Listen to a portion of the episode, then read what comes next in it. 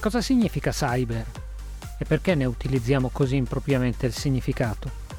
Cerchiamo di scoprirlo insieme. Siete su C4C, Cyber for SEO. Io sono Pietro Vassalli e anche oggi abbiamo l'obiettivo di far crescere la consapevolezza sul tema della sicurezza informatica. Per questo non parleremo o cercheremo di evitare di parlare di cyber, anzi di ciber o forse di entrambi. Cyber è un confisso, cioè la prima parte di una parola, ricavato dal sostantivo inglese cybernetics, cibernetica, parola a sua volta derivata dal greco, dove Kybernetes aveva il significato letterale di timoniere, pilota di una nave, e per estensione colui che guida e governa una città o uno Stato. Fino a poco tempo fa, quindi, con il termine cyber, gli inglesi indicavano il timoniere, ancorché si trattasse di un sistema automatico piuttosto che di un essere umano. Nessuno però avrebbe mai pensato di chiamare il presidente di uno Stato Cyberman, nel suo significato di timoniere di una nazione. Per questo forse i mezzi di comunicazione non dovrebbero più utilizzare la parola cyber, o perlomeno abusarne o utilizzarla a sproposito. Ciascuno di noi, e le aziende con cui collaboriamo produce informazioni, montagne di informazioni e un quantitativo di dati gigantesco. Secondo il sito di reportistica Statista, la crescita mondiale della dimensione dei dati dal 2010 al 2025, con una proiezione, un forecast per i prossimi anni, parla di un quantitativo di dati, misurato in zettabyte, che passa da 2 del 2010 a 181 nel 2025. L'aumento presenta una curva esponenziale e non mostra alcun segno di flessione. Dal 2022 al 2025 si passa da 97 a 181 zettabyte. Parliamo quasi di un raddoppio. Quanto vale però in realtà questo numero? Zettabyte è una parola nuova, probabilmente sconosciuta ai più. Cerchiamo di comprenderne il significato. The Economic Times dice che il valore equivale a guardare 489 milioni di volte l'intero catalogo di Netflix. A partire da queste considerazioni non parleremo di sicurezza cibernetica, ma del valore che hanno i nostri dati. I dati che possediamo hanno un valore economico che non può essere considerato come fine a se stesso, ma va considerato nella globalità del mercato in cui ci stiamo muovendo. Proviamo a cambiare il punto di vista cercando di rimettere il campanile al centro del villaggio. Se costruiamo una fortezza inespugnabile, che non è raggiunta da nulla e da nessuno, diventa difficile fare del business. Una citazione spesso attribuita al professor Eugene Howard Spafford afferma che l'unico sistema veramente sicuro è quello spento, gettato in un blocco di cemento e sigillato in una stanza piombata con delle guardie armate. E anche così ho dei dubbi. Il business è interscambio di informazioni, di gestione di rapporti personali ed interpersonali, che non possono essere trascurati. Il vero obiettivo è cercare di aumentare la consapevolezza delle criticità del mondo circostante e fare rete con i clienti ed i fornitori. Non siamo però i soli a cercare di fare dei profitti. Teniamo bene a mente che anche i criminali sono degli imprenditori per questo investono in nuove tecnologie che rendano il loro business maggiormente profittevole. I casi di crittografia dei dati che richiedono un riscatto finiscono quasi sempre con l'invio al malcapitato, ovvero al cliente del criminale di turno, della chiave di decodifica dei dati. Questo perché in caso contrario l'imprenditore, ancorché criminale, perderebbe di credibilità.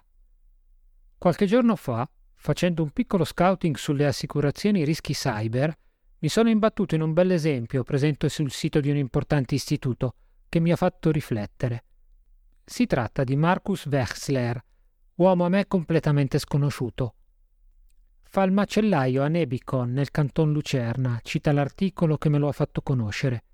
La sua azienda ha quattro filiali e 50 collaboratori. Una mattina, di buon'ora, si reca al lavoro, ma con sua grande sorpresa lo stabilimento non funziona. Le bilance che sono connesse al software gestionale non riconoscono i prezzi, i bollettini di consegna mancano. Un vero disastro. Il nostro Marcus non è un tecnico informatico e non ha alcuna competenza in questo ambito. Ha un cellulare come tutti noi, ha un tablet, un computer a casa, niente di più. Chiama immediatamente il suo supporto informatico che dopo una semplice verifica constata che il server contenente i dati dell'azienda ha subito un attacco. I dati sono stati cifrati e non sono disponibili. Il supporto informatico di Marcus ripristina un backup e il sistema riparte. Ho riflettuto a lungo su questo tema e mi sono domandato alcune cose.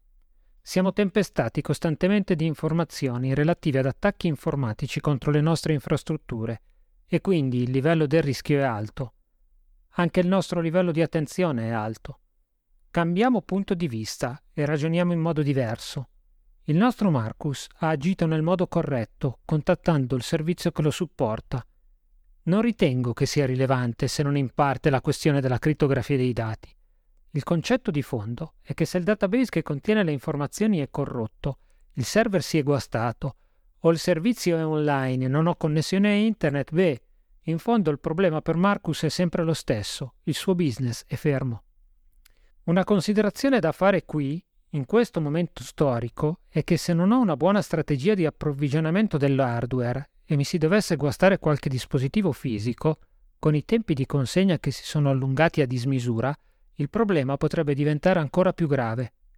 Il punto centrale su cui riflettere è che abbiamo bisogno di dati come dell'aria. Penso che sia condivisibile che si debba fare un cambio di paradigma e ripartire da qui.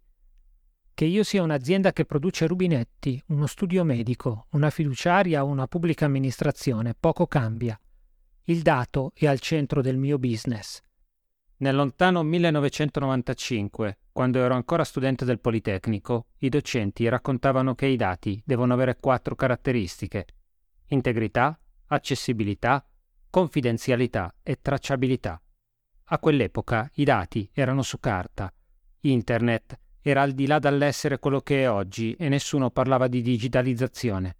Rispetto a ieri è cambiata solo la difficoltà o la semplicità con cui si possono tracciare i cambiamenti dei dati, ma il dato stesso, la sua conservazione, il suo accesso, la sua veridicità, la sua essenza sono rimasti dei capisaldi che sono sempre validi. Del resto, William Edwards Deming, famoso per il suo ciclo PDCA, ovvero Plan, Do, Check, Act, è noto anche per la sua affermazione senza dati sei solo un'altra persona con un'opinione. Il business, la sua analisi, i servizi che offriamo si basano su quello. L'idea del legislatore si basa su questo principio. Per rispettare la NLPD, nuova legge federale della protezione dei dati, basta partire dai dati. Basta, si fa per dire. Ci risentiamo alla prossima puntata di C4C, Cyber for SEO, scritte ed interpretate dall'ingegner Pietro Vassalli, Cyber Security Manager di Gruppo Sicurezza.